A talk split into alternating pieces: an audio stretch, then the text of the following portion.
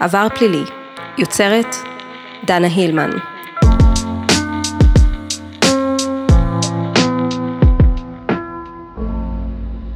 שלום וברוכים הבאים למועדוקו פשע שלנו. כן, פתחנו מועדון לצפייה יחד בסדרות דוקו פשע ולדיבור על זה בקבוצה שלנו. עבר פלילי מדברים על פשע אמיתי. אם עוד לא הצטרפתם לקבוצת הפייסבוק, עכשיו זה הזמן. היום אנחנו נדבר על הדוקו החדש של נטפליקס, אושר מחריד, פרשת ג'פרי אפשטיין. ואיתנו לדבר על זה, יאיר קיווייקו. אוקיי, אז uh, יאיר, בוא ספר לנו קצת על עצמך, ואיך הגעת בעצם לצפות בדוקו. אה, אז על עצמי, אה, אני בן 38, תל אביב, נשוי ואבא לבת, שזה כבר סיבה נהדרת, או לא לצפות בדוקו הזה, או כן לצפות בדוקו הזה. עד, עד, עד הרגע הזה לא, לא ממש החלטתי איזה מהם הוא הנכון. אני חושב באמת, תראי, אני, אני מאוד מאוד מאוד אוהב דוקוס ודוקוס פשע כ... ככה כנקודתית, אבל אני באמת חושב שבתור אבא לבת, ובכלל כאבא, זה דבר שהוא, זה באמת דוקו שהוא חובה, חובה, חובה, חובה להבין את העולם הזה שהבנות שלנו גדלות לתוכו, שהילדים שלנו גדלים לתוכו, שבו קיימים גם הדברים האלה, שאני חושב ש, שיש להם הרבה יותר גם חשיפה וגם יכולת להיות קיימים בעזרת האינטרנט ובעצם העולם שאנחנו, הטכנולוגי שאנחנו חיים בו היום. זהו, אז צפיתי בו ממש כשהוא יצא, זה היה לי סופר סופר חשוב. ומה ידעת על הפרשה לפני, לפני הצפייה? אז תראי, ג'פרי אפשטיין, כל הסיפור איתו, לא, לא ידעתי המון. בטח לא על הדברים שקרו לפני כך וכך שנים, שאני מניח שנגיע אליהם בהמשך. הכרתי את השם, שמעתי את השם, כמובן במהלך הבחירות וכל הסיפור שהיה, השם שלו עלה קצת יותר, בגלל החברות שלו באמת עם אהוד ברק, וכל התמונה שהתפרסמה וכל זה, אבל להגיד שהכרתי את הסיפור, אפילו לא את קצה הקצה של הקרחון. בדיוק כמוני, אני גם, אני הייתי לגמרי, אני מתביישת להודות, אבל הייתי לגמרי קלולס. לגבי הפרשה, כלומר ידעתי שיש איזשהו אפשטיין, שיש כל מיני שמועות עליו, אבל לא התעמקתי בזה וזה כמעט ולא דווח ב, ב, בישראל, וזה היה ממש פתאום לגלות את ההיקף של הדברים ולגלות את ה, את, גם את הקשר הישראלי שגם נדבר על זה בהמשך. כמובן. אז מאוד הימם אותי, מאוד הרגשתי פתאום רגע, איזה, תחת איזה אבן חייתי עד עכשיו, איך לא ידעתי על זה? זה גם, זה גם נורא מפתיע, בהתחשב בזה שאחד החברים הטובים שלו, ארווי ויינשטיין, הוא בעצם הסיבה לכל פרוץ מיטו, ובעצם היית מצפה שהדבר הזה איכשהו יקושר ויתקשר, וכאילו איכשהו הדבר הזה, כמו הרבה דברים מוזרים ומטרידים בכל הסיפור של אפשטיין. איך צפית? צפית בבינג'? צפית בפרק אחד אחרי השני? צפיתי בפרק הראשון לדעתי, ופשוט ענייני זמן זה לא, זה לא משהו שהיה לי יותר מדי, אבל ברגע שיכולתי, זאת אומרת, ברגע שהיה לי זמן, סיימתי את, ה, זאת אומרת, את השלושה פרקים הנוספים, פשוט בבת אחת, כי באמת, זה באמת עניין אותי וריתק אותי לגלות עוד ועוד ולהבין מה הלך שם. אני אישית צפיתי די בבינג'. והופתעתי לגלות שמי שהיה שותף ליצירה הזאת, זה בעצם מישהו שהתארח בפודקאסט, בפרק על פרדייז לוסט. קוראים לו ג'ו ברלינג'ר, כן, הוא יצר גם את הטרילוגיה של פרדייז לוסט, וגם אחרי זה יצר גם את הדוקו על טד בנדי, וגם את הסרט העלילתי על טד בנדי, גם בנטפליקס. הוא אח של הפודקאסט. כל הכבוד לו. כן. גם בנושאים מאוד... מאוד מעניינים. אז אחרי הצפייה, מה בעצם חשבת על, ה... על אפשטיין קודם כל?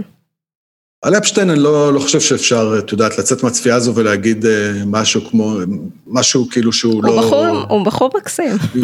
כן, כאילו, אני חושב שכאילו, אם נשים שנייה בצד את כל המובן מאליו, אני חושב שכאילו, אם צריך לבחור מילה אחת לגבי האיש הזה, זה פשוט תעלומה אולי. כי האיש הזה חי ומת כתעלומה לחלוטין. זאת אומרת, הוא, כמו שאומרים בדוקו בעצם, הוא סוג של כזה גצבי, הוא הגיע כזה משום מקום, אף אחד לא ממש הבין מאיפה הוא בא, איך הוא נהיה מה שהוא נהיה, והאמת היא שיאמר לרעת, אולי הדוקו הזה, זה שלא לא פותרים את, ה, את החידה הזו כל כך שם, זאת אומרת, עד הרגע הזה לא ברור לי מי זה האיש הזה בכלל, זאת אומרת, מה, חוץ מנגיעה קטנה ככה לעבר התעסוקתי שלו ואיך הוא קימבן את דרכו לכל מיני עבודות למיניהם, הוא עדיין, הוא, בסופו של, של הדבר הזה הסתכלתי על עצמי ואמרתי, כאילו הסתכל, לא, הסתכלתי על המסך יותר נכון, ואמרתי כאילו, אוקיי, אבל כאילו, חסר לי closure, חסר לי כאילו הפתרון של התעלומה הזו, שזה אגב, זאת אומרת, לפעמים זה קורה בדוקו פשע, אם זה, אה, אם ניקח אה, פודקאסט למשל, את סיריאל, אה, שגם בסופו של דבר נגמר ב... כאילו, עדיין לא יודע בעצם את, ה, את האמת הזה, הרבה פעמים זה קורה, כי זה דברים שפשוט ממשיכים לקרות תוך כדי המציאות. פשוט תעלומה, תעלומה. Mm-hmm. זו ההרגשה שהרגשתי בסוף. אז אני הרגשתי לגבי אפשטיין ש... באמת יש דברים שהם תעלומה, ומצד שני יש דברים שהם מאוד מתחברים לדמות כזאת שזה מאוד, שכאילו בדיעבד אתה אומר כאילו וואלה כל הסימנים היו שם. כלומר בן אדם שהוא, אה, היה איזה משפט שאפילו כתבתי לי אותו שמישהו אומר, דפוס של להצליח להתחמק מדברים שרוב האנשים לא מצליחים להתחמק מהם. לגמרי. כבר בהתחלה הוא, אה, בוא, בוא נציין קצת אה, פרטים ביוגרפיים, הוא אה, גדל בקוני איילנד, ניו יורק, לדעתי הוא נולד בשנו, בסוף שנות החמישים, גדל שם בשנות השישים, בשנות השבעים הוא הולך לקולג' והוא לא מסיים בעצם את הלימודים נכון. בקולג'. אז הוא לומד בעצם שנתיים ופורש, ואז איכשהו הוא נהיה מורה.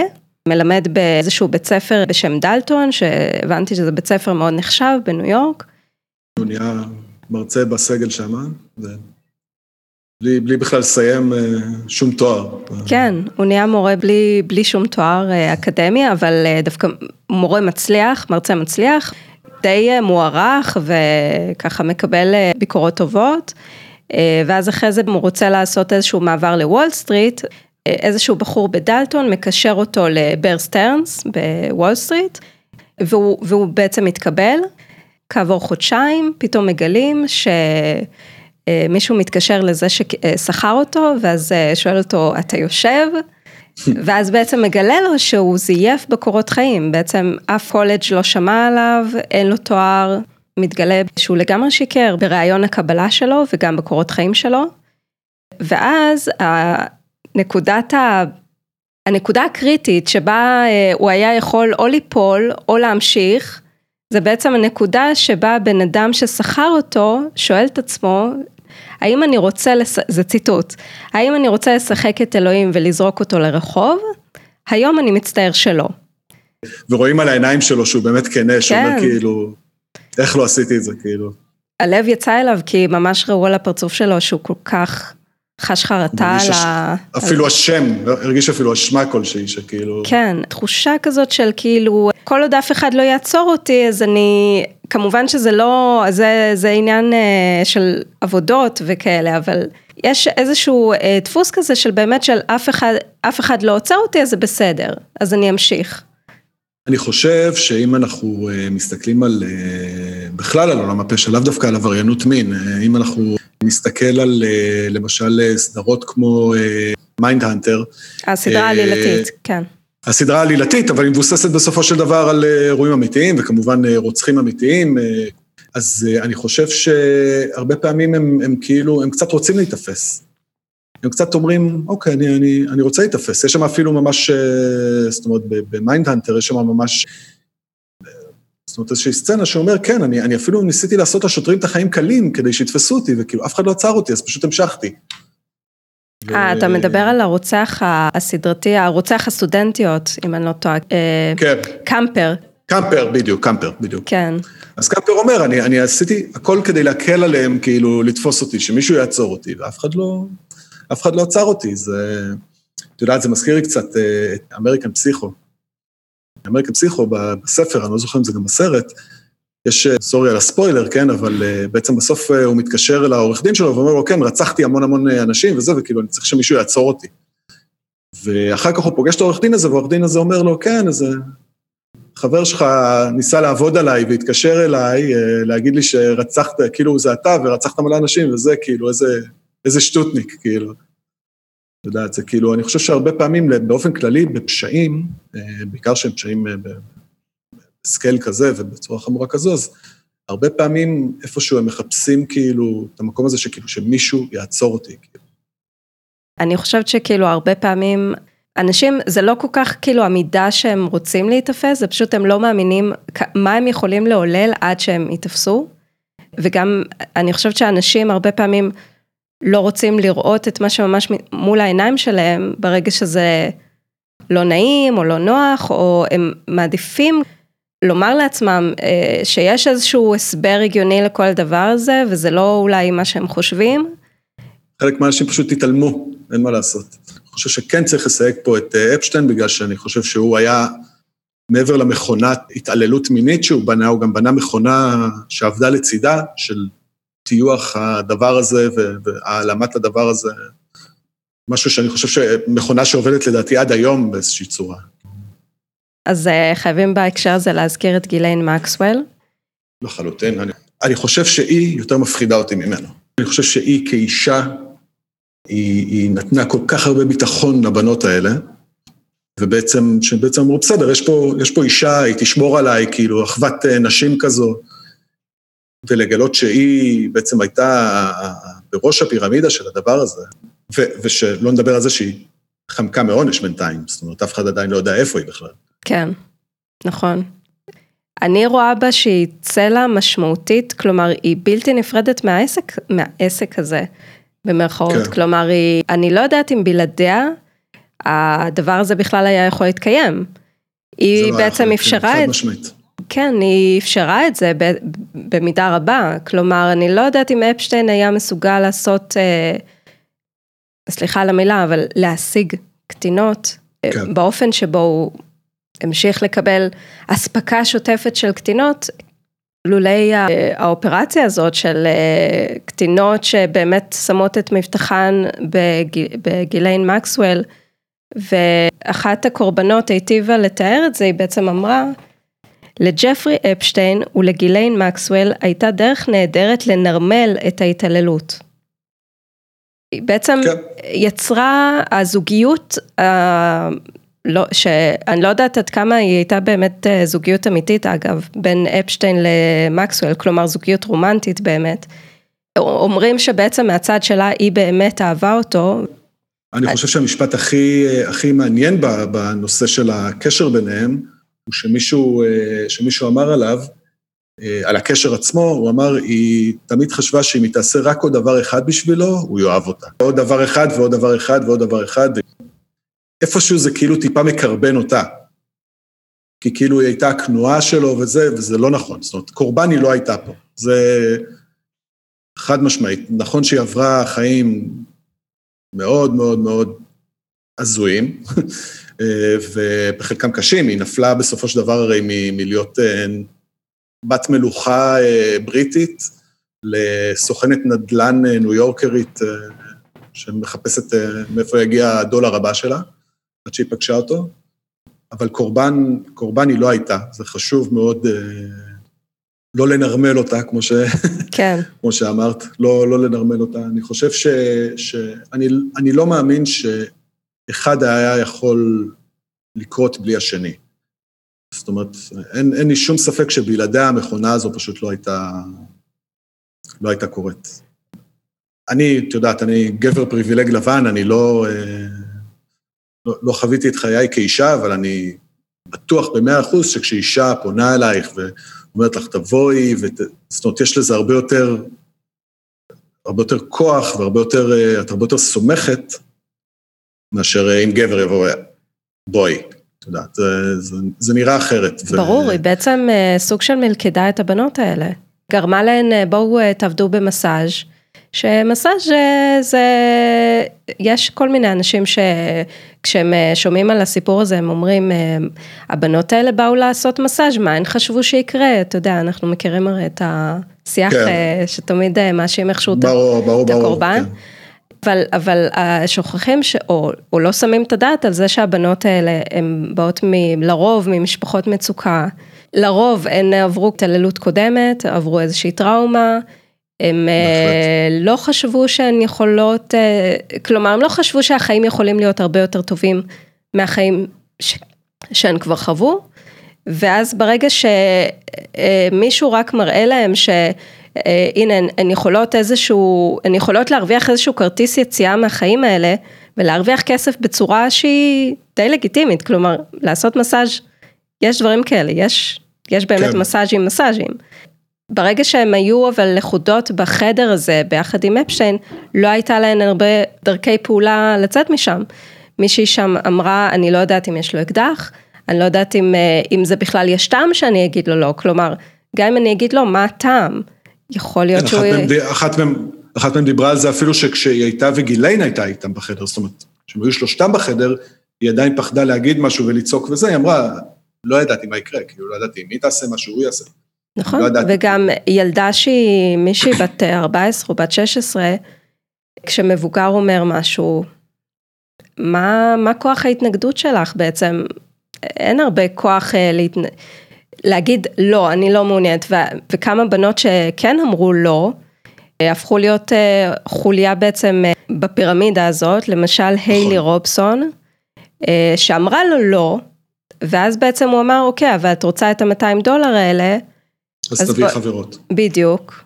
ושאלתי את עצמי לאורך הצפייה, כאילו עד כמה היא קורבן בעצמה, או שהיא שותפה לפשע?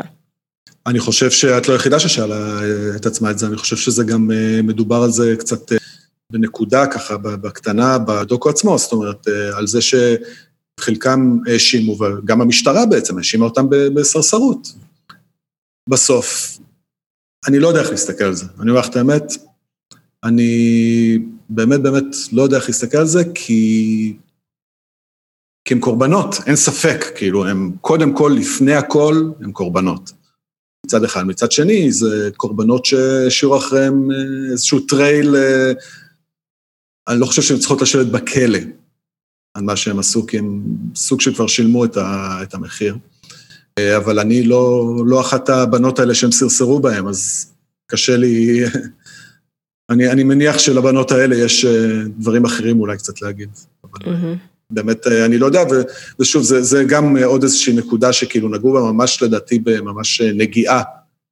וחבל, כי אני חושב שגם פה יש איזה משהו, איזשהו סיפור מעניין.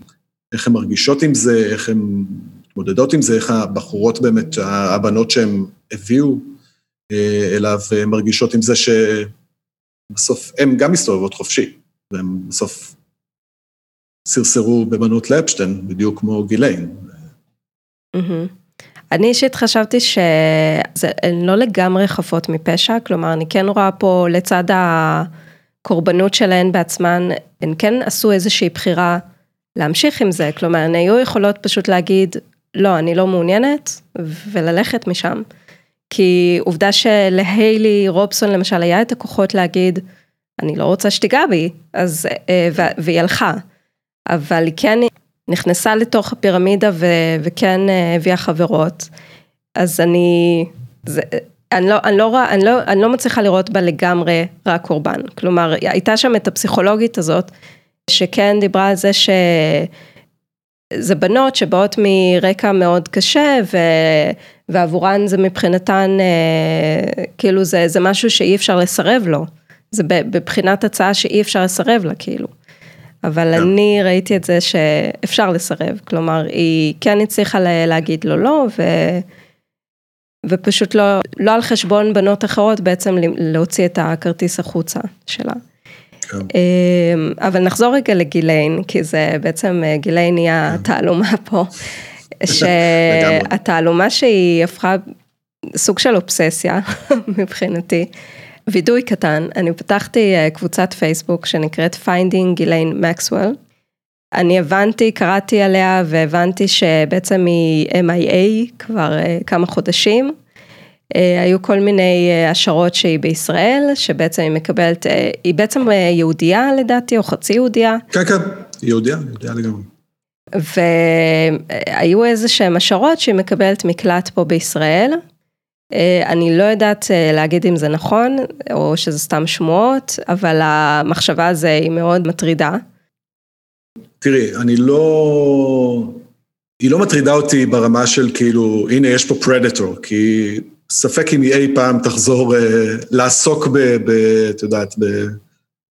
בדבר הזה. היא מטרידה אותי, זאת מטריד אותי שהיא פשוט, שלא יודעים איפה היא, לא, לא משנה לי אם היא בישראל או ב, על הירח מבחינתי. שלא, זה לא משנה לי איפה היא, מעניין אותי זה שהיא חמקה, לא, לא משנה לי איפה היא נמצאת, זה שהיא חמקה. זה שהיא בישראל כמובן נותן כזה קצת, אה, את יודעת, אה, איזשהו, כאילו בא לך כזה לצאת לרחוב וללכת לחפש אותה כזה, כי, כי הנה זה פה קרוב. המיקום שלה הגיאוגרפי לא מעניין אותי, מעניין אותי שימצאו את המיקום הגיאוגרפי הזה ושהיא תוסגר לארצות הברית ושהיא תעמוד לדין ושהיא תשלם על כל המעשים שהיא עשתה. אני יודע שבשכונה שלנו יש אה, פדופיל מורשע. זה הרבה יותר מטריד אותי מזה שגיליין אפשטיין, אה, גיליין אה, מקסוול, סליחה, אה, מסתובבת בישראל. Mm-hmm. את יודעת, כי זה, זה יותר מיידי בשבילי, בזה שוב, בתור אבא, אבא לבת. חוץ מהעובדה שאולי יום אחד אני אסתובב פה בתל אביב ואראה את הפרצוף שלה, וזה יהיה כאילו משוגע, אז זה לא... אני פשוט מאוד מאוד רוצה שאיפה שהיא לא תהיה, יתפסו אותה. Mm-hmm. זו שאלה בעצם, אמנם היא לא מהווה כרגע איום כטורפת מינית, היא לא בדיוק צדה עכשיו קורבנות, הרי אפשטיין מת, אז כאילו איתו מת גם סוג של הרשת, אבל אני קצת הרגשתי שגם לאורך הסדרה קצת, שהם קצת מקטינים את החלק שלה ב... בכל ה enterprise הזה של הסחר בקטינות, ו... קצת הרגשתי, אה, להבדיל אלפי הבדלות, אבל למשל בזוגיות של רוצחי הביצות, אז אה, מיירה הינדלי, הצלע הנשית מרוצחי הביצות, זאת שפיתתה את הילדים בעצם לבוא לאיאן בריידי, והילדים האלה בסופו של דבר מצאו את מותם הנוראי על, יד, על ידו. כן. אז היא בעצם הייתה מפתה, וכאילו, אבל רק במרכאות על החלק הזה של הפיתוי, היא הייתה האישה המושמצת ביותר בבריטניה באותם הימים. אז איפה ההשמצה של גיליין מקסוול? חלק מהעונש זה גם הקטע של השיימינג והקטע של ה... בואו תתביישו, כלומר השם שלכם אמור להעלות uh, תחושת גועל וכבש בכל מי ששומע אותו, ואני לא מרגישה את זה כל כך עם גיליין מקסוול. אה, אני חושב שהסדרה עשתה, אה, כאילו, אולי ככל שהם יכלו, אה, בסופו של דבר הסדרה הייתה על אפשטיין. אני חושב שפשוט באמת אין מספיק מידע. אני חושב שבאופן כללי, אני חושב שכאילו, גם, גם שוב, העובדה שאנחנו נגיד לא, לא, לא ידענו כל כך הרבה על, על ג'פרי אפשטיין עד שהדבר הזה, כאילו, עד שהסדרה הזו יצאה, אני חושב שיש פה, אני מפחד לחשוב שיש פה איזשהו מנגנון שזה בעצם המטרה שלו. כאילו, זה אנשים ש, ש, שיש להם את המנגנונים, יש להם את היכולות. יש פה איזשהו מנגנון שבאמת אה, מצליח להסתיר, אז את אה, אפשטיין כבר אין איך להסתיר ואין צורך להסתיר, וכרגע המנגנון הזה פועל אה, לטובתה, אני חושב. את יודעת, זה כזה קצת תיאוריית קונספירציה 5G כזה, אבל גילינו שזה נכון, זאת אומרת, הייתה להם, כמו ששוב אני אשתמש במילה מכונה, הייתה להם מכונת הסתרה, ויכול להיות שהדבר הזה עדיין פועל, וגם ליוצרי הסרט לא היה מספיק מידע על, עליה ועל ועל ה... גם בתוך המכונה הזו שלו, וגם בכלל, באופן כללי, מעבר לדברים שבאמת התפרסמה, המשפחה שלה התפרסמה בהם, שאבא שלה אה, מעל ב-600 מיליון אה, אה, דולר של, ה, של העובדים שלו, של הפנסיות וכל הסיפור הזה, כל מה שהייתה בבריטניה, אבל אני חושב שמניו יורק אין עליה פשוט יותר מדי מידע, חוץ מזה שהיא, פתאום הפרצוף שלה מופיע ברקע של החתונה של צ'לסי קלינטון. אני ממה שאני הבנתי, אמנם אה, היא איבדה את הכסף והמשפחה שלה איבדה את הכסף, אבל הסטטוס, אה, המעמד היוקרתי בוא נגיד נשאר, נשארה חברה של הנסיך אנדרו, כן. נשארה חברה של כל מיני אנשים כאלה עם אה, מעמד גבוה באנגליה וב, ויצרה גם קשרים בארצות הברית, והיו איזה שהם שמועות על רומן עם ביל קלינטון. היא אישה ממש מקושרת היטב, אבל מספיק עליה. אני רציתי לדבר על uh, מפקד משטרת פלם ביץ', שזה בעצם אחת הדמויות לדעתי הראשונות שאנחנו uh, נתקלים בהן בדוקו. נכון. Uh, אני חייבת להודות שבהתחלה כשראיתי אותו, אני, שוב, אני לפני הצפייה בדוקו לא ידעתי הרבה על הפרשה ולא ידעתי כל כך איך היא התפתחה, וכשראיתי אותו אמרתי וואלה זה בן אדם שלא נראה לי שהוא יגיע לתוצאות כאלה,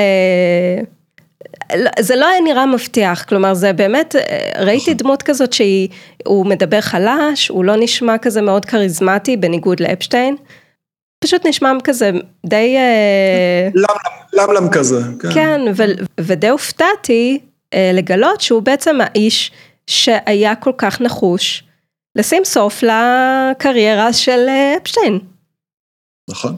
נכון, הוא נלחם, אה, הוא נלחם מאוד אה, באומץ נגד אה, באמת מפלצות. כן, הוא באמת עשה המון בשביל, בשביל לראות הדבר הזה מגיע לאיזשהו גזר דין. כמובן שבסוף אנחנו יודעים שלפחות ב-2008 הגזר דין הזה פשוט התפוצץ לו בפרצוף מאחורי הגב שלו, בעסקה באמת חסרת היגיון לחלוטין. העסקה בעצם שאפשטיין עשה מאחורי הגב בצורה לא ברורה, והצליח אה, באמת אה, להשתחרר מזה, וכמו שרואים בדוקו גם אחרי זה להמשיך לעבוד, לטייל, לעשות מה שבראש שלו, כאילו...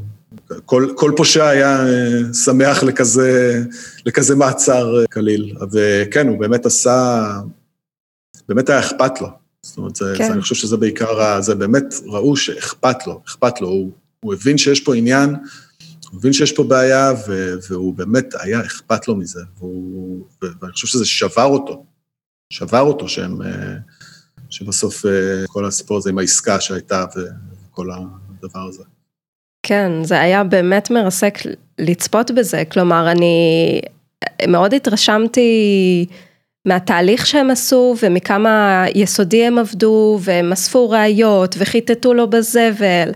ודיברו עם כל הקורבנות, וזה היה בעצם סוג של חקירת כדור שלג כזאת, שדרך קורבן אחת, הם כן, מגיעים לעוד קורבנות, דבר. אז בעצם בהפוך על הפוך זה בעצם הפירמידה ההפוכה כזאת של להגיע, כן. להגיע ממש. אה, מקורבן אחת לעוד הרבה. אבל כן. מה שאני אה, חושב שאחד הרגעים הקשים שלו היו כשהם בעצם הגיעו לבית של אפשטיין וגילו ש... אפשטיין ידע שהם מגיעים. שמישהו הדליף לו. ופשוט, שמישהו הדליף לו, ושהוא לקח את המחשבים, ולקח את הכל, וכאילו, הם מצאו שם כלום ושום דבר כמעט. ואני חושב שזה זה כאילו, זה באמת שבר אותו, ההבנה הזאת, ש, שמישהו הלך מאחורי הגב שלו ו, ו, והדליף את זה כאילו לאפשטיין. זה באמת קטע כאילו, כאילו כשאתה רואה את זה, אתה אומר כאילו, טוב, אני יודע הרי, כאילו, איפשהו, ברור שבפרק, שבפרק הראשון, זה לא ייפתר. זאת אומרת, זה לא שהנה הם נמצאו וכאילו זהו, נגמר הסיפור ועכשיו כאילו על מה תהיה הסדרה. זאת אומרת, זה ברור שיש שם, שהם לא ימצאו את מה שהם מחפשים. אבל כאילו, לראות את זה ואת האכזבה שלו זה... כן. בוא ננסה לדבר על העסקת טיעון מעבר פשוט להגיד שזה מחריד. בוא ננסה כזה לפרט. אני ביקשתי מהמאזינים לכתוב איזה שהם הערות או שאלות אם יש להם לגבי הסדרה, אז יש את לינה הרץ שכתבה לי, נושא שהטריד אותי גם בסדרה הזאת וגם בלשרוף את הר קלי, הוא נושא הסביבה. שניהם היו מוקפים ברשת רחבה מאוד של אנשים שידעה, ניצלה בעצמה ואף עזרה לעשות את כל הפשעים נגד הבנות. למה הרשויות לא מנסות למצות את הדין גם איתם, אני בטוחה שיש לא מעט עדויות וראיות, כפי שראינו גם נגד אחרים. חורה לי שהתמקדו רק בו, וברגע שהוא מת אין כל ניסיון אחר לעשיית צדק. שדיברו על זה גם בעסקת טיעון שלו, שהייתה נורא מוזרה, כי היא בעצם נתנה הגנה לו ולסביבה שלו.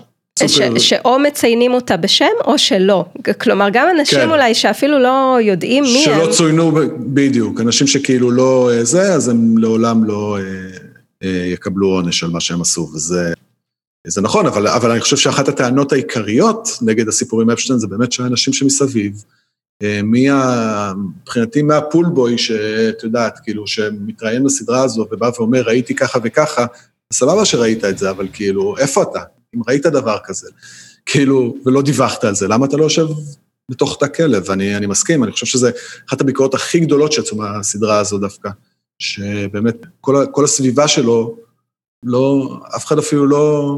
היה בעצם איזשהו קשר שתיקה כזה, שכולם אה, שתקו.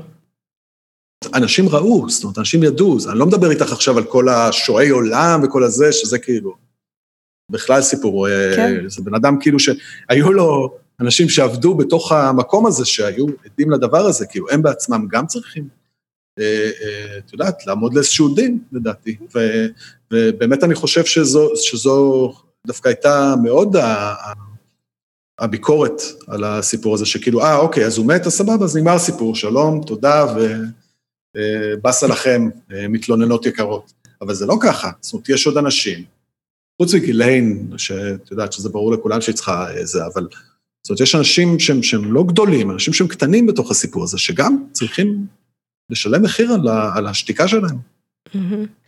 אני יצאתי מאוד בתחושה של זעם אחרי הצפייה, כאילו, אוקיי, אפשטיין מת, אבל uh, אסור לעבור על זה לסדר היום, כאילו, גם לשאר האנשים ולשאר השותפים לפשע.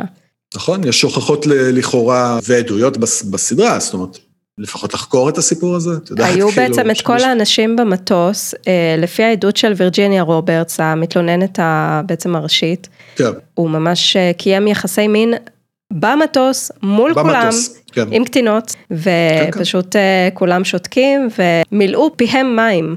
כן, זה, זה נכון, זה מטורף, זה מטורף. אני ספציפית כן יצאתי עם זעם, בעיקר על מקסוול, שבעצם ככה ירדה מתחת לרדאר.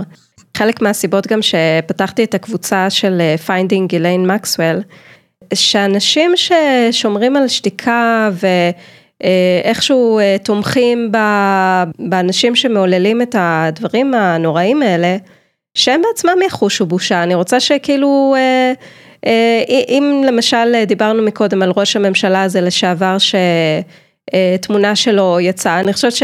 אוקיי, הוא, הוא עכשיו צריך לבוא ולהסביר את עצמו באיזה הקשר הוא צולם ביחד עם אפשטיין, כלומר אה, יכול להיות שיש לזה איזשהו הסבר לגיטימי, אבל הוא צריך עכשיו כאילו, כן, הוא צריך אה, סוג של אה, להסביר את עצמו ובאיזה הקשר הוא צולם ככה, ו, ובטח שמקסואל צריכה, היא, היא יודעת היטב למה היא מתחבאת, אוקיי? היא חשה עכשיו... ברור. היא חשה אה, שהיא בסכנה ובצדק, ואני הייתי רוצה שאתה יודע, שנחיה בעולם שבו לא שותקים על דברים כאלה, ואנשים שרואים, ושידע כל מי שפועל ככה, אה, שכן, הוא יחטוף שיימינג רציני, ובשאיפה גם, אה, לא רק שיימינג, בשאיפה גם כן. משפט פלילי עם עונשים חמורים. הפסקת חסות, וכבר חוזרים. הפרק בחסות משק הילמן, ירקות טריים. תקופת הקורונה מאחורינו או לא? ימים יגידו. אבל בחודשים האחרונים יותר ויותר ישראלים גילו, וממשיכים לגלות, עד כמה טרי וטעים בהרבה לקנות ירקות ופירות ישירות מהחקלאים. משק הילמן ממוקם במושב בית אלעזרי שבשפלה, ומוכר בימים כתיקונם את התוצרת שלו לכמה מהמסעדות המובילות ביותר בארץ. המסעדות הושבתו בזמן הסגר לפי הנחיות משרד הבריאות, אבל מסתבר שזמנים קשים מובילים לשינויים שלפעמים הם מבורכים. וכך קרה שהתוצרת המעולה הזו של משק הילמן נעשתה סוף סוף זמינה גם לנו. השירות אישי ואדיב, וגם, חשוב לזכור, קנייה ישירה היא הבעת תמיכה בחקלאים הנהדרים של ישראל, ומבטיחה שימשיך להיות לכולנו היצע מגוון ואיכותי. משק הילמן בבית אלעזרי, ירקות טריים מהחקלאים אליכם. דאגתי לסדר לכם, מאזיני עבר פלילי, קוד קופון מיוחד. כל מה שתצטרכו לעשות זה להקיש באתר ההזמנות קוד קופון פלילי, באנגלית. זה PLYLY, כדי ליהנות מהנחה של 10% על ההזמנה שלכם. שוב, קוד קופון PLYLY. תהנו. לינק לאתר הזמנות תמצאו בהערות הפרק ובדף הפייסבוק של עבר פלילי. ניסיתי להבין כאילו למה, למה תובע הקוסטה התובע שדאז של אה, מחוז אה, פלורידה, ש, שבו כן. היה את המשפט, למה, למה, מה האינטרס שלו, למה לעשות עסקת טיעון כל כך גרועה? איזה אה, הסבר אתה יכול? אני יכול לחשוב על מילה מאוד פשוטה שאומר, נקראת כסף. זאת אומרת, זה, זה מאוד, זה, זה מאוד בנאלי ובסיסי. כסף, פשוט כסף. זה יכול להיות, את יודעת, כמו, ש, כמו שאפשטיין אהב לעשות, המקל או הגזר. זאת אומרת, או שהוא קיבל מקל, או שהוא קיבל גזר, או כסף, או שמצאו עליו משהו שגרם לו לעשות את זה. זאת אומרת, הרי הוא לא עשה את זה in his right mind, בסופו mm-hmm, של דבר. זאת אומרת, כן. הוא לא עשה את זה כי הוא חשב שכן, אני חושב שזו העסקה שמגיעה לחלאה אונס הקטינות הזה. למרות שזה מה שהוא טען, הוא טען בסופו של דבר שכן, שלולא העסקת טיעון הזאת, לא בטוח בכלל שאפשטיין בכלל היה מרצה איזשהו. עונש. לא שהוא ריצה איזשהו עונש גם עם העסקה הזו, אבל לא משנה, אני... זאת אומרת, שוב, אין פה, אין פה הרבה, זה, זה דווקא לא, לא איזושהי תעלומה גדולה. מקל או גזר, אחד מהשניים. או איום, כמו, ש... כמו שאנחנו יודעים היום, גם שבעצם אפשטיין צילם את כל מה שקרה אצלו בבית. אני לא, אגב, טוען חלילה ש... שהתובע היה חלק מהזה. אני אומר, אנחנו יודעים ש... שאפשטיין השתמש בדברים האלה נגד אנשים. זאת אומרת, אתה לא יושב ומקליט אנשים רמי מעלה עם קטינות בשביל ה... אולי גם בשביל הכיף שלך, אבל זה בעיקר כדי, לדעת, להשתמש בזה. היות וזו השיטה של אפשטיין, אני מאמין שזה היה אה, או כזה או כזה. אני חייבת להסכים, אני חושבת שגם אה, עדות, אומנם אה, לא, שאתה יודע, שאפשר להגיד סיבה ותוצאה, אבל עובדה היא שבסופו של דבר הוא עלה לדרגת שר העבודה בממשל טראמפ, אני חושבת שזה כן. מדבר בפני עצמו. וגם לא דיברנו בכלל על הקשר עם טראמפ, נדבר על זה? אפשר, האמת היא שאת יכולה... אנחנו לא חייבים לדבר אגב על דווקא על הדוקו של אה, אפשטיין בשביל הקשר לטראמפ, כי יש בנטפליקס משהו כמו 15 סרטי דוקו שקשורים לטראמפ, אז אפשר, אפשר לבחור אה, על איזה פשע של טראמפ אנחנו רוצים לדבר.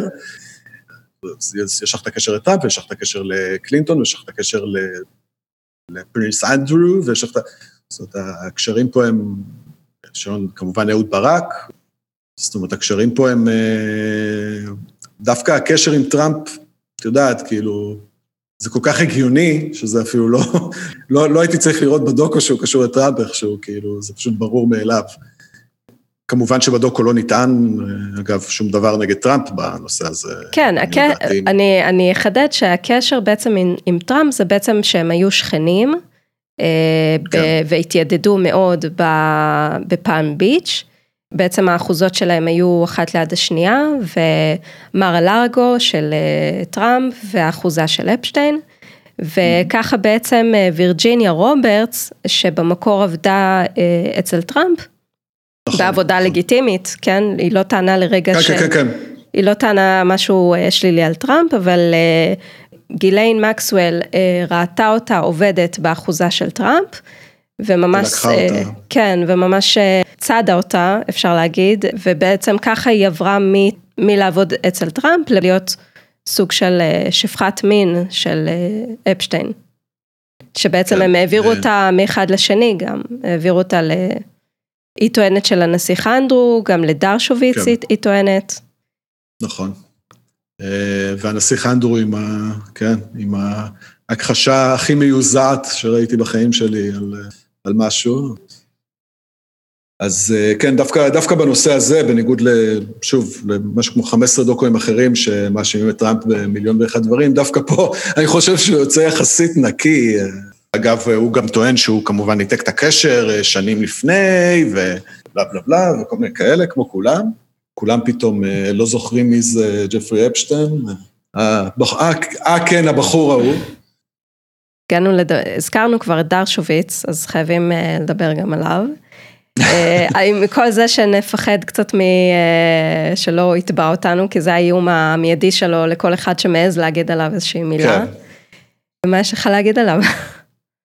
קשה לי, את יודעת, כאילו, האמת שגם הוא ספציפית לא, לא, גם לא נחקר נורא לעומק בתוך הסיפור הזה. קשה לי להסתכל על הצורה שהוא דיבר בה ולהגיד כאילו, אה, כן, האיש הזה תמים. אני, כאילו, אני ממש כאילו... לא האמנתי לו, אני לא האמנתי לו לרגע. כן. מצד אחד. מצד שני, את יודעת, הוא... זכות החפות אה, חלה עליו. שוב, אני לא רוצה להגיד דברים שאת יודעת, אה, אחרי זה התפרשו משפטית אה, זה, אני מאמין בתוך עצמי שכאילו, היו דברים בגו, אבל אני באמת לא, לא יודע, לא יודע. אני לא האמנתי לו, זה בטוח. זאת אומרת, אני לא מאמין למילה שיוצאת לאיש הזה מהפה.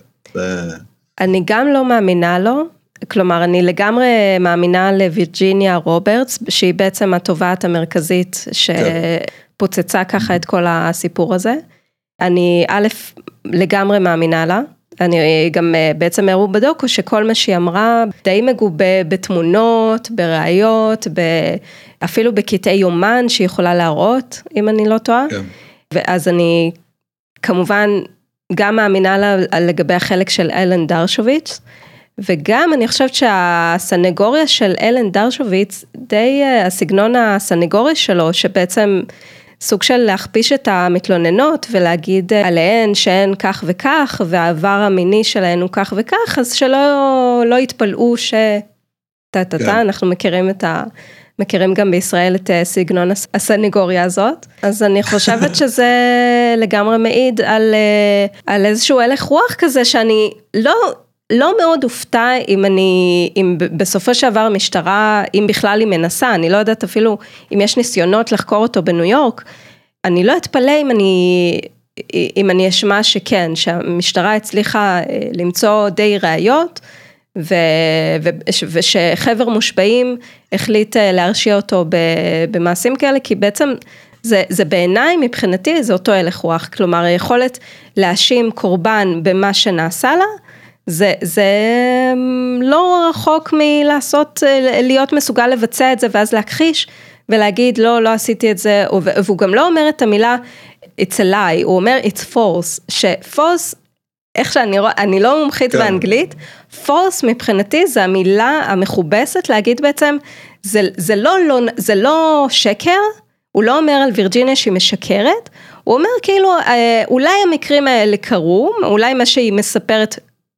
אכן קרה, אבל לא בפרשנות שהיא נותנת כן, לזה. זה כמו, זה כמו I don't have a recolation. את יודעת, כאילו, אין לי זיכרון מאותו יום, להסתכל, להסתכל עליו ומדבר על זה, זה, את יודעת, פשוט להסתכל על מישהו, את יודעת, פשוט להגיד, אוקיי, אתה, אתה משקר, אדון. לכאורה. או, כמובן. כן, אנחנו לא רוצים להסתבך איתו. ומה שעוד חשבתי עליו במהלך הצפייה, שוב אני חוזרת לאפשטיין, והאמת היא זה גם קשור, זה גם uh, מתקשר לדרשוביץ במידה רבה. Uh, זה גרם לי לחשוב איזה תכונות ואיזה ערכים החברה שלנו בכלל מקדשת. כלומר, אני מרגישה שבמידה רבה התכונות האלה של אפשטיין, התכונה הזאת של uh, לשקר בקורות חיים, או קצת טיפה להרים לעצמך, כאילו כשאתה רוצה להתקבל לאיזושהי עבודה, אז ברעיון עבודה טיפה להרים לעצמך וטיפה כזה, אתה יודע, לעשות יותר ממה, ש... ממה שאמיתי, תכונות שארצות הברית מאוד אוהבת, דבר הזה של, אה, הוא כל כך רעב להצליח שהוא, שהוא, שהוא יעשה מעל ומעבר והוא, והוא כאילו כל כך החלום האמריקני וכל כך כאילו, שאנחנו רוצים לתת לו את ההזדמנות הזאת, וככה בעצם ויתרו כן. לו בוול סטריט. אני חושב שאת יודעת, בגלל זה בארצות הברית גם אה, די אוהבים את הישראלי חוצפה. בגלל שגם אנחנו כישראלים מאוד אוהבים לעשות את זה, אבל בארצות הברית יש לך סדרה שלמה שבנויה על השקר הזה, סוץ, שהיא סדרה שהיא בדיוק, בעצם... בדיוק, בדיוק, אני, אני בדיוק חשבתי על סוץ, בדיוק. שמגיע לעבוד בפירמה מאוד גדולה של עורכי דין, על בסיס שקר. סדרה עם הרבה מאוד עונות, עם שחקנית שאחת מהן, אגב, אחת השחקניות שם היא עכשיו נסיכה בריטית. למהדרין. למהדרין לחלוטין, ו... היא בעצם מקדשת את זה, היא באה, זאת אומרת, סדרה שכולה מבוססת על השקר הזה של אה, לשקר בקורות חיים. יש בזה משהו שכאילו, כן, יכול להיות שה... כי בסופו של דבר, הבן אדם אה, שמאחרי השם שלו, שקיבל אותו באמת שם לעבודה, בסוף ידע שהוא שיקר לו, ואמר כאילו, אוקיי, יכול להיות שכאילו, אני מעדיף לחיות עם השקר הזה מאשר להפסיד עובד טוב, או וואטאבר, או עובד רעב, או... ונתן לו כאילו את ההנחה הזאת. אבל אני לא בטוח שזאת אה, תכונה אמריקאית, כי אני חושב שגם בארץ אה, הרבה מאוד אנשים מסתכלים על זה, כאילו, שוב, הישראלי חוצפה זה משהו שהוא אה, ידוע גם פה, וגם די אהוב, אני יודע, בארצות הברית. כן, וחשבתי שגם הנושא הזה של בעצם הרעב הזה להצלחה שלא בוחל באמצעים, הוא תכונה שיחסית מתגמלים עליה, ובעצם לא אומרים לבן אדם לרוב שנתפס, וואלה, אתה עף מפה, או לרוב, כאילו לא... אני חושב, אני חושב שאפשר להסתכל אפילו על דוגמה ישראלית, על אה, סטארט-אפ ישראלי שלאחרונה אה, נעשה עליו אה, תחקיר מאוד גדול, זאת אומרת, נעשה איזשהו תחקיר וגילו שאחד הסמנכ"לים שם תקופה ארוכה הטריד, הטריד נשים. ובסופו של דבר, זאת אומרת, חלקם פנו להנהלה, ולהגיד שקרה עם זה משהו יותר מדי, נעשה עם זה משהו. העדיפו אה, סמנכ"ל מכירות שיודע את העבודה, מדי פעם גם, את יודעת, מחליק איזה יד על גוף של אחת העובדות. לצערנו הרב, זה קורה. ממש לצערנו. כן. זה קורה, וזה גם, את יודעת, אנחנו כאילו מסתכלים על העולם הזה של ג'פרי אפשטיין, ואומרים, טוב, זה, זה, זה כאילו, זה, זה יוצא דופן, זה משהו שהוא נורא נורא יוצא דופן ונורא זה, אבל יש עולם שלם של של הדבר הזה. זאת אומרת, אה, זה שיצא מנקודת הנחה שהטבעת הזו של אפשטיין אה, נגמרה ולא קיימת יותר, הפירמידה הזו, אבל היא אחת מיני רבות ורבות, סחר בנשים, בילדות, אה, יש לא מעט דוקואים שמדברים ספציפית על זה גם.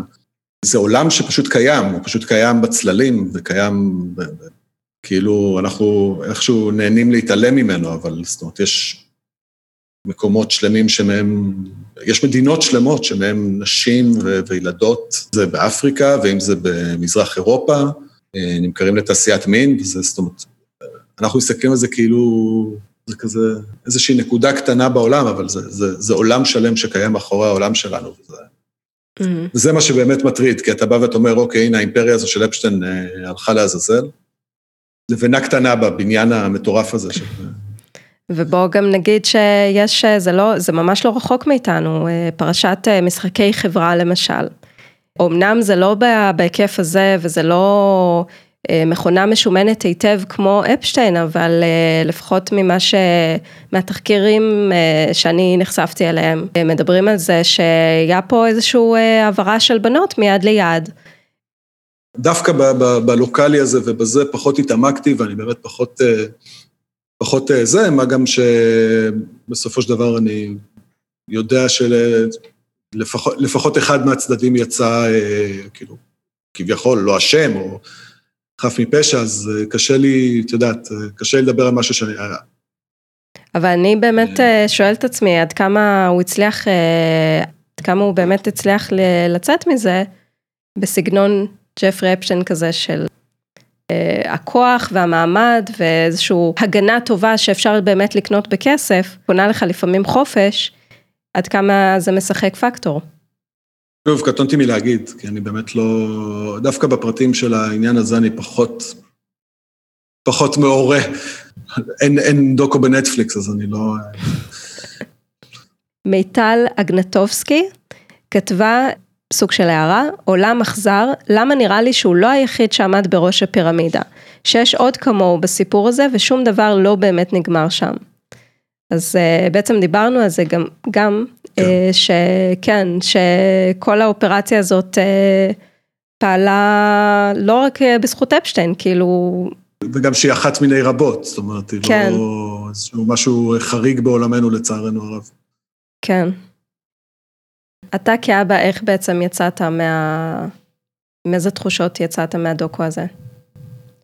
תראי, אני לא תמים. אני, ברור לי ש, שהעולם, כמו שאמרתי לך, זאת אומרת שיש עולם שלם ש, שנמצא מאחורי העולם שלנו ושזה קיים. כמו שאמרתי לך גם מוקדם יותר, אני מודע לזה שיש פדופיל מורשע אצלנו בשכונה, ואנחנו מודעים לזה ודואגים לזה. דרך אגב, איך אתה יודע את זה? פשוט אה, פדופיל שהשם שלו פורסם בעבר, ואנחנו פשוט אה, כזה, את יודעת, עובר בין הזה, לפעמים רואים אותו פה, רואים אותו שם, ומעבירים כזה בקבוצה של ההורים מהגן, וראינו אותו כאן, mm-hmm. אה, וכזה. בתור אבא זה, את יודעת, זה מטורף. אני, אני חושב שזה שבישראל, אגב, אין אה, מאגר מידע על פדופילים, שבו אתה יכול להיכנס ולראות איפה גר פדופיל ושהם מחויבים לדווח איפה הם גרים, איפה הם נמצאים, אני חושב שזה ביזיון. אני חושב שזה משהו שחובה להקים פה. אני אומר את זה, שוב, כאבא. Mm-hmm. כאבא שהיה רוצה להיכנס עכשיו לאתר אינטרנט ולדעת איפה באזור שהוא גר בו נמצאים פדופילים. אני חושב שזה אחד הדברים אולי הכי חשובים כאבא, לדעת, את יודעת, אני יודע שהילדה לא יכולה לרוץ לכביש, אני יודע שהילדה, אה, היום זה גם למדרכה בגלל כל הקורקינטים והאופניים. אבל הדבר אולי, אחד החשובים, אני לא, נורא קשה לי להגן עליה מפניו. זאת אומרת, חוץ מעבר לעובדה שכרגע הבת שלי היא אומנם קטנה יחסית, זאת אומרת, היא בת ארבע וחצי, אז היא תמיד עם אחד מאיתנו, זאת אומרת, זה לא שהיא מסתובבת לבד שם ברחוב, אבל uh, מתישהו זה יקרה. זאת אומרת, מתישהו היא, היא, היא תעשה את זה, היא, היא תלך לבד, והיא תלך לבית ספר לבד, והיא תלך לזה. העובדה שאין לי שום מקור מידע שאליו אני יכול להיכנס ולדעת, אוקיי, זה הסכנות שנמצאות פה עכשיו. לא יודע, אני יודע על אחד שנמצא אצלנו בשכונה, אולי יש עשרים, מאיפה אני יודע? אני לא יודע. אני יודע ספציפית על אחד. לפחות שיש עשרים סביבי שאני לא מודע להם בכלל. זה חידד אצלי את הצורך הזה באיזשהו באמת מאגר מידע שכזה על, אה, על פדופילים. למרות שאני חייבת להגיד שפדופיליה ועבריין מין שפוגע בילדים זה לא בהכרח דברים שהם זהים, כלומר יכול להיות פדופיל שהוא אה, כל חטאו במרכאות זה שהוא נמשך מינית לילדים, אבל הוא, אה, הוא מבין שזה לא לגיטימי לעשות משהו בקשר לזה, הוא מבין שזה מנוגד לחוק והוא אה, מטפל בעצמו ובעצם נמנע מפעילות עבריינית. ויש דרך אגב, להבדיל, יש גם עברייני מין שפשוט פונים לילדים כי ילדים הם הטרף הקל ביותר, כן. זה קל, נכון. גם, גם על פדופילים, שלצורך העניין מעולם לא נגעו בילד, אבל יש לך למשל עכשיו את הרופא הזה שהיה אמור להיות, כן.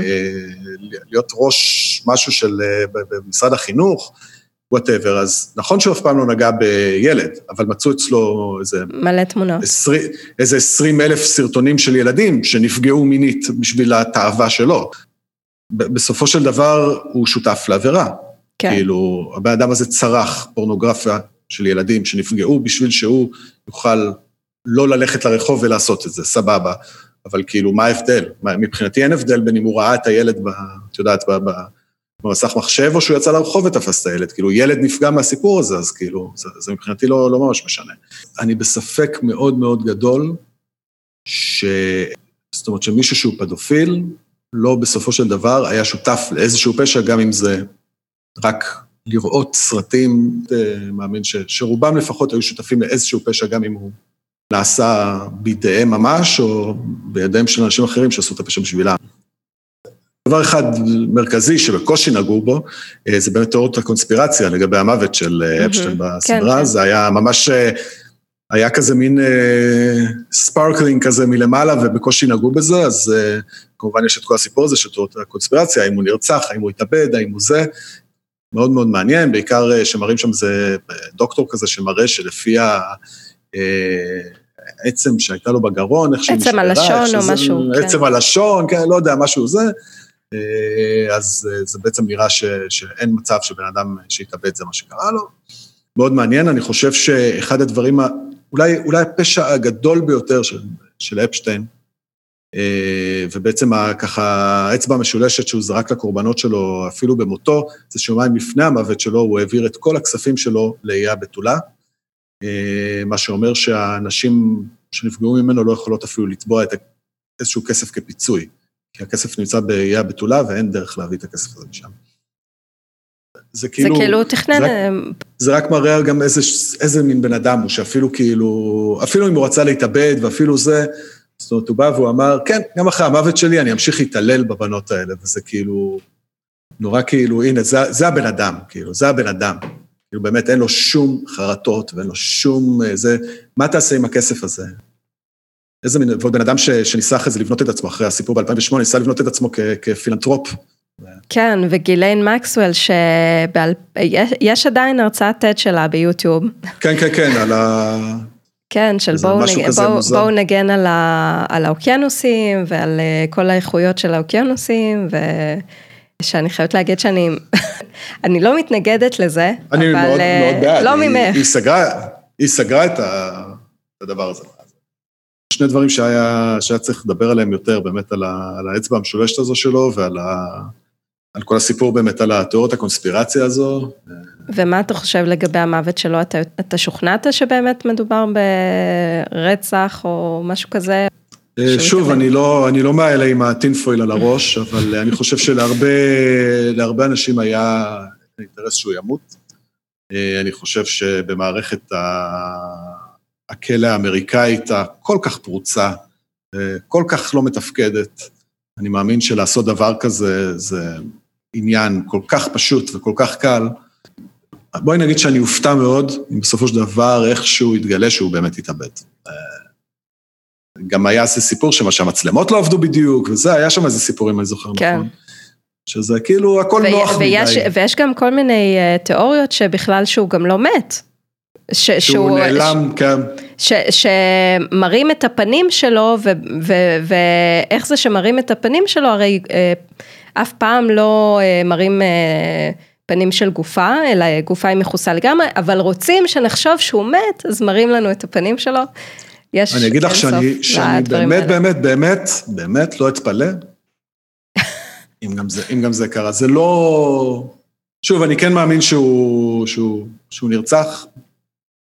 בואי נגיד שאם מחר אני אראה אותו הולך פה ברחוב, אני לא אגיד כאילו, אומייגוד, oh הוא לא מת, כאילו. יש מצב שאני אגיד כזה, אה, הבן זונה עשה את זה, כאילו. זה...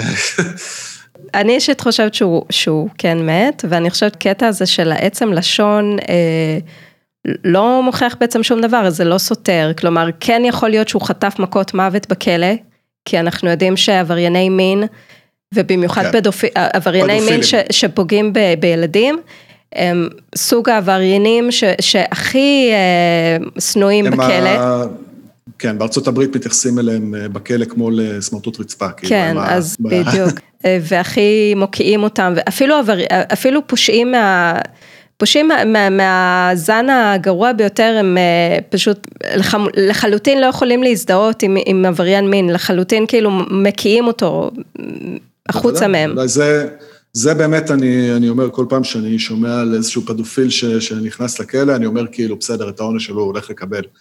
כי, כי אני יודע, אגב, גם בארץ, אה, למיטב הבנתי, מתייחסים אליהם בדיוק באותה, באותה מידה, זאת אומרת. כן, אז אני חושבת, עצם זה שעצם הלשון שלו נמצאה שבורה, זה לא סותר את זה שאוקיי, הוא חטף מכות מוות, אבל בסופו של דבר הוא איכשהו גם מתאבד. כלומר, אני כן חושבת שהוא אה, שם קץ לחייו, כי שוב, הדבר הזה של להעביר את הכסף, ולתכנן, ואני חושבת שזה מצביע יותר לכיוון של כאילו ש...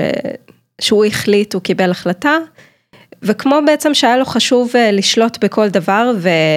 ולשלוט במה יתפרסם עליו ומה לא יתפרסם עליו, ואיך בדיוק הוא יענש, וכל הנושא הזה של ה... אה, ממש הצורך הכפייתי שלו בשליטה, זה בא לידי ביטוי לדעתי גם במוות שלו. אה, ולא דיברנו על זה אגב, שה... דילגנו איכשהו על הדבר הזה של לדבר על, ה, על הכתבת הזאת שרצתה לפרסם עליו כתבת אה, פרופיל עוד ב-2000 ו... זה 2002. ושלוש, נראה לי 2003. כן, בתחילת 2000, כן. אה, הכתבת של הוואניטי פייר רצתה לעשות עליו איזשהו פרופיל שהתחיל ממש ככתבת רכילות כזאת של סגנון אה, פנאי פלוס כזה של כן. איך, איך הוא השיג את הכסף שלו, עם מי הוא מתרועע, עם מי הוא יוצא, עם מי זה, עם מי זה, כל מיני פרטי רכילות. ואז איכשהו הגיע לאיזשהי אה, מקור או איזשהו מקור, שסיפרו לה שיש נשים שמאוד כדאי שהיא תדבר איתן, וככה היא בעצם הגיעה לאחיות פארמר, ואחיות פארמר הסכימו לדבר בפניה והיה לה את הכל כתוב ובעצם אם הסיפור הזה אכן היה יוצא בווניטי פייר, תאר לך איזה אימפקט זה היה עושה. מטורף. כן. מטורף. הם, אגב, הם אגב גם הסיפור של האחות הגדולה שבעצם אה, בעצם הביאה את אחותה הקטנה לתוך הסיפור הזה. בלי, בלי שהיא ידעה כמובן. בלי לדעת, כן. בלי לדעת, כן, כן, כן, כן, ברור, ברור, היא, זה לפני שהיא גילתה שזה הסיפור, כן. ממש דוגמה ל...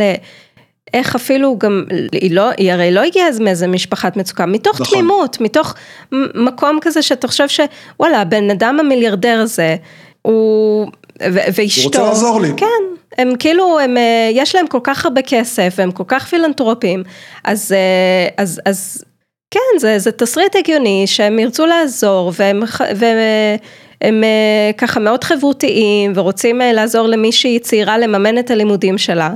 זה נראה מאוד, כן.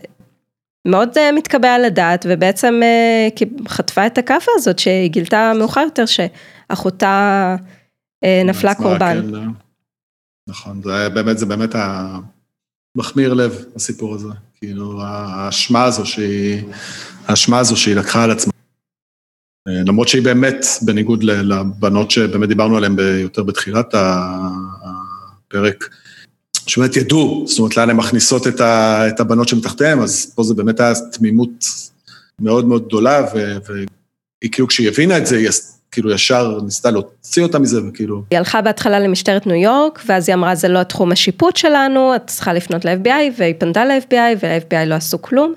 ואז בעצם הכתבה הזאת בווניטי פייר ב-2003, בעצם כמה שנים אחרי כל האירוע הזה, אה, בעצם נגנזת בגלל שאיומים, ופתאום כן. העורך מוצא אה, ראש כרות של חתול בחצר כן, כן, זה היה איזה סיפור, נכון, נכון. אה, משהו מאוד דורסני, מאוד, גם, דרך אגב, שמאוד מאפיין גם את ויינסטין. כלומר, כל כן. הסגנון הזה של ה-catch and kill, כאילו לתפוס את הסיפור ולחסל אותו, לפני שהוא יוצא. היכולת הזו של האנשים האלה לגלות עליך כל כך הרבה דברים, שאתה כאילו, את יודעת, הם, הם מגיעים אליך ונכנסים אליך לתוך החיים, וכאילו, ואז שוב, זה או המקל או הגזר, כאילו, הם מחליטים איך, איך לטפל בסיפור הזה. כן, זה נוראי, זה נוראי, כל כך הרבה נקודות יציאה מהסיפור הזה, ש... כן. יכלו לעצור אותו כבר כמה פעמים ו... שמו להם מקלות בגלגלים בכל אחת מהנקודות יציאה האלה. זה מטורף, מטורף. כאילו, חצי מהסדרה אתה מסתכל, אתה אומר, בואנה, אם זה היה קורה, אז הכל היה בסדר, כאילו, הוא היה שנים לפני כבר יוצא איזה, ואם זה היה קורה, אז הכל... אתה יודע, תחשבי שלא היו נותנים לו את הטיפ הזה שהם מגיעים אליו הביתה השוטרים. כן. היה להם את כל החומר.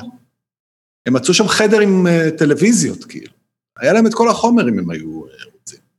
זה אותי, הכתבה בוואניטי פייר, זה כאילו, מיליון נקודות שפשוט כאילו, אתה אומר, דינימט, כאילו, אם זה היה זה, ו, אבל, אבל זה לא שזה התפספס כי אופסי.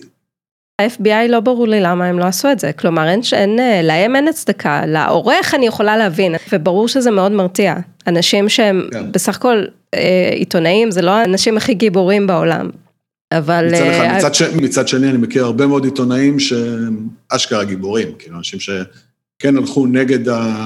אגב, ייאמר לטובת אה, מפיקי הסרט הזה, שעמדו בעצמם תחת איומים נכון, מאוד מאוד מאוד נכון. קשים, עבדו, אה, עבדו בבונקר אה, עם כספות ועניינים, ומחשבים אה, שתחת אבטחה, ואנשים שהם, את יודעת, שאני מניח שעד היום הם כאילו מסתכלים מאחורי הגב שלהם, וימשיכו כל חייהם להסתכל מאחורי הגב בגלל הסיפור הזה.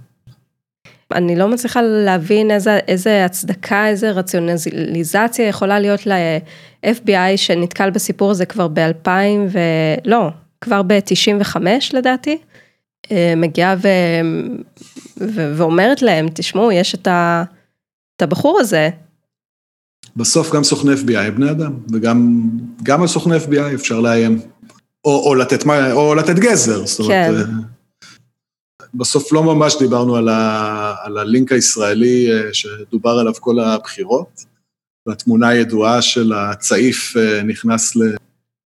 ג'פרי אפשטיין גם היה איש עסקים, עם עסקים לפחות אה, ברובם לגיטימיים, אני מניח, ו- וככזה אני לא חושב שכל מי שאי פעם לחץ לו את היד או ביקר אצלו בבית, זה אומר שהוא, אה, את יודעת, היה חלק מאיזושהי, אה, בעצם מהדבר הזה. זאת אומרת, הבן אדם מכיר הרבה מאוד אנשים מאוד מאוד חזקים. דבר אחד ש... שאני יודע זה שיש לפי מה שהבנתי, והכל כמובן לכאורה, ואני באמת לא, לא, לא מכיר את הפרטים לזה, אני מספר ככה ממה שזה, אה, שיש איזה, כאילו, ה-Little Black Book של ג'פרי אפשטיין, שבו יש, אה, בעצם מדובר על אה, ראש ממשלה בעבר, שהיה חלק מהזה. ממה שהבנתי, השם שלו נזכר בהקשר כזה של פעולות כאלה של הגנה מסביב לאיש. כאילו גם במקרה של ויינסטין, אם אני לא טועה, וגם במקרה של אה, אפשטיין. אני באמת לא יודע, אני לא, דווקא את זה לא שמעתי. אה, ייאמר שה... תשמעי, התמונה הקטנה הזו עשתה הרבה מאוד נזק ל... למערכת, ה... למערכת הבחירות הזו פה בישראל, מבחינה שלה, כמובן של המצולם. לא יודע, זאת אומרת, היו שם עסקים לגיטימיים, מעבר לכל העסקים הלא לגיטימיים. אז אני לא חושב שכל מי שלחץ לג'פרי אפשטיין את היד בחייו, הוא... בהכרח, צריך להאשים, כן. צריך, כן, בהכרח אה, זה, צריך להאשים אותו במשהו. זה מעניין, אבל, אבל בזה זה נגמר, זאת אומרת, אני לא... עוד דבר לא ששמעתי, יש אה, כל מיני אה, סוכני מוסד לשעבר, שעובדים כחוקרים פרטיים של, של אפשטיין, או עבדו, סליחה, עבדו כאילו ב- כחוקרים פרטיים של אפשטיין, ובמקרה של ויינשטיין לדעתי עם בלק קיוב הצליחו למצוא ממש מסמכים, והבלק קיוב... את זה אני זוכר. כן, והם עבדו בלאיים על אה, מתלוננות אה, לחסל ככה את הסיפור שהוא לא יתפרסם ב- בשום מקום, ולאיים עליהן ושהן לא ידברו, ורונן פרו בעצם פרסם את זה בספר שלו על הפרשה. אם זה, אם זה נכון, זה אכן מחריד. אתה מוכן לשאלון. שלנו? אוקיי. קדימה. אה, פשע אמיתי עבורי זה, השלם. זה, זה מרתק, זה פשוט מרתק. זה מרתק אה, לדעתי להסתכל, דבר ראשון ללמוד על כל מיני דברים שקרו, אה, אם זה ב- בעולם המוזר הזה של Don't fuck with cats וכל מיני כאלה, בעולמות הביזאר, ואם זה דברים באמת יותר אה, כמו מדליין מקן וכל מיני דברים כאלה שבאמת פרשיות אה, שהן פחות, אה, לדעתי, איזוטריות ו- ו- וזה, אז אה, זה פשוט מרתק, זה מרתק לראות איך, ה- איך הדבר הזה, את יודעת, כאילו, אתה מסתכל על זה ואתה אומר, וואי, זה סדרת פשע, ואז אתה מבין, רגע, אבל זה קרה באמת, כאילו, זה, זה אשכרה קרה. דוקו הפשע הטוב ביותר בכל הזמנים, סרט או סדרה. אה, אני חושב שאולי הדוקו שהכי טלטל אותי, והכי העיף לי את המוח, היה The Keepers, דוקו אה, בנטפליקס, אה, שמדבר על אה, קבוצת פייסבוק של נהייתה התארגנות של נשים שרצו לפתור תעלומת רצח של נזירה שלימדה אותם בבית ספר קתולי בארצות הברית, ונרצחה בגיל מאוד מאוד צעיר, וזו סדרה שאני חושב שבאמת כל פרק, פשוט הרמת הטלטול שאתה עובר ורמת הקרביים שהוא מוציא ממך, פשוט מפרק לפרק זה נהיה יותר ויותר מטורף, וזה באמת, זו סדרה שפשוט אה, פשוט הייתי מרותק אליה בצורה, הסיפור שלה ואיך שהיא בנויה, וזה פשוט וואו אחד גדול. עשויה מדהים. המקרה שחייב להיות מסופר וטרם הפך לדוקו פשע. אני מנסה לחשוב כאילו על, את יודעת, כזה ישראלי או אמריקאי או זה, כאילו, את יודעת, כאילו עשו מטייגר קינג דוקו פשע, אז כאילו, מה, מה, מה עוד אפשר, מה עוד אפשר למצוא? אני חושב שבארץ צריכים לעשות, צריכים לעשות יותר, אני לא יכול להצביע אולי על מקרה, את יודעת, כאילו, אולי כזה האופנובנק, או איזה משהו כזה, את יודעת, שבאמת אה, ככה טלטל את מדינת ישראל, או... אתה יודע שרצו בעיה. לעשות על אה, רוז פיזם, על הרצח של רוז פיזם, ובסוף זה נגנז. זה אז, בסוף... אז זה למשל, זה, זה היה, זה היה אגב, ה, ה, זה, כי זה באמת סיפור מטורף, שהוא גם חוצה ארצות, והוא גם... הנקודה אליה התקרבתי, כי אני חושב שזה באמת הסיפור. היה גם את הסיפור על בירושלים, שאבא שלה הוא בכלל זה שהתקשר למשטרה, ובסוף... אה, אני עשיתי על זה פרק, על הודיה קדם. נכון, עוד היה קדם. כן, אז יש פרק כזה זה- בפודקאסט. לא יצא לי לשמוע, אז אני, אני אסתכל על זה. זה. זה גם היה סיפור ש, שעשה לי... כן, פסיכי לחלוטין. כאילו. אה, לגמרי, לגמרי, לגמרי. הדוקו פשע האחרון שצפית בו? ג'פרי אפשטיין. זה, אני מנסה לחשוב מה, מה הוא שראיתי לפניו, אני חושב שזה היה Abducted in Plain Sight אולי, אם אני לא טועה, או אוי וג'ינוס או Abducted in Plain Sight היה אלה שכאילו, שלפני. אה, שלפני, אם אני זוכר נכון, כן. הדוקו פשע הראשון שצפית בו. וואו, אה, אני באמת לא זוכר, כי כאילו גם כילד נורא אהבתי כזה, אפילו את הסדרה Cops, את התוכנית Cops, שזה כזה כאילו real cops כאלה שרודפים אחרי עבריינים וזה, ואני זוכר את עצמי, אני כן זוכר את עצמי כבחור יחסית צעיר, אה, רואה איזושהי סדרה שאני באמת לא, לא יודע איך קוראים לה, שבאמת הייתה מין כזה סדרה על מז"פ אה, בבריטניה, אם אני זוכר נכון. אה, של איך הם חוקרים אה, כאילו פשעים וזה, זה היה במין כזה, בעולמות הערוץ שמונה כאלה. אני חושב ששם זה התחיל כזה, המשיכה שלי לז'אנר הזה. צפייה בפשע אמיתי, עוזר לישון טוב יותר בלילה או גורם לסיוטים? אה, אני לא חושב שזה גורם לסיוטים, אבל בטוח זה לא עוזר לישון טוב בלילה, בטח לא כשאתה רואה באמת אה, אה, דוקו שמדבר על, את יודעת, על דברים כמו, כמו ג'פרי אפשטיין והדבר הזה. אני חושב שזה איפשהו באמצע, תשמעי, אני... מצד אחד, את יודעת, אני, אני מסתכל על זה, ולרוב זה כזה רחוק וזה בחו"ל, ואני אומר, יאללה, בסדר, כאילו, זה האמריקאים והשטויות שלהם, או הבריטים המשוגעים האלה, או כזה, או הנורבגים עם ה... אז זה כאילו איפשהו באמצע. פשע אמיתי, בהכללה, כז'אנר, נוטה יותר להיות בידור זול, או חשוב ומוסרי? אני חושב שהוא חשוב מאוד מאוד מאוד. אני חושב שלפעמים הוא גם בידור זול, כאילו אפילו אם מסתכלים על Evil Genius למשל, שהוא כאילו סרט שהוא סופר רציני, זאת אומרת, זה היה מקרה מזעזע. Evil Genius על הבחור שנכנס לבנק עם פצצה עליו. כן.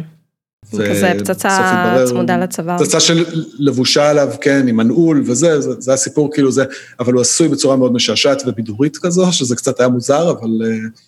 אז מצד אחד זה יכול כן להיות סוג של בידור זול, אבל מצד שני יש לך דוקוס כמו למשל סיריאל, שבאמת פתח, כאילו, פתח תיק, זה ממש עשה שינוי, שינוי אמיתי. אז, אז אם זה מהצד הזה, ואם זה מהצד של באמת כאילו... הנה, תראו, זה מה שקורה. זאת אומרת, יש, יש רוצחים, יש פדופילים, יש, את יודעת, זאת אומרת, זה, זה, זה שם את, ה, את הפשע ב, ב, בתוך פרצוף שלנו, מה שנקרא. אני חושב שזה מאוד מאוד מאוד חשוב, בשביל כחברה, שנהיה מודעים ל, ל, לסכנות האלה.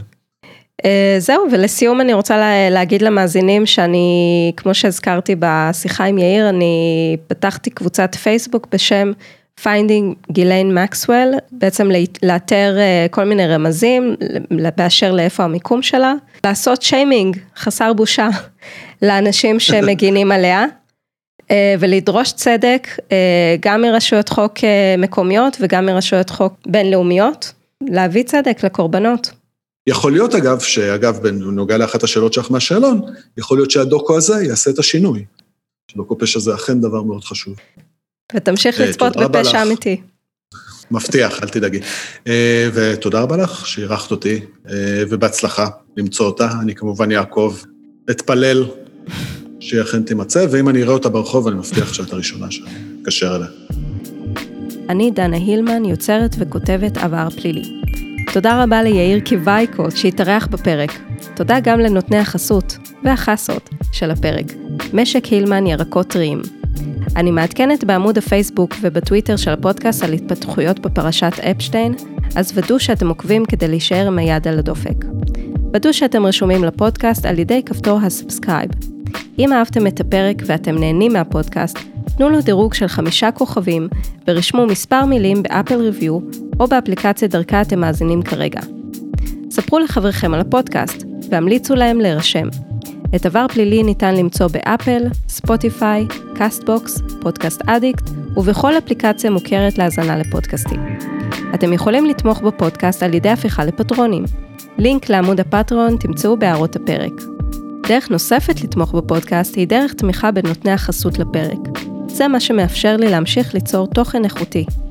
לפודקאסט יש גם בלוג שמלווה אותו, בכתובת criminalrecordpodcast.blogspot.com. הבלוג מכיל הן את פרקי האודיו להאזנה, והן את הטקסט המתומלל, ועוד הרבה חומרים מעניינים. יש לנו קבוצה, חברים. חפשו בפייסבוק עבר פלילי מדברים על פשע אמיתי. יש לכם חברים שמכורים לפשע אמיתי? מעולה, צרפו גם אותם. אנחנו נשתמע בפרק הבא, בתיק הפשע הבא. ועד אז, המשך יום צודק לכם.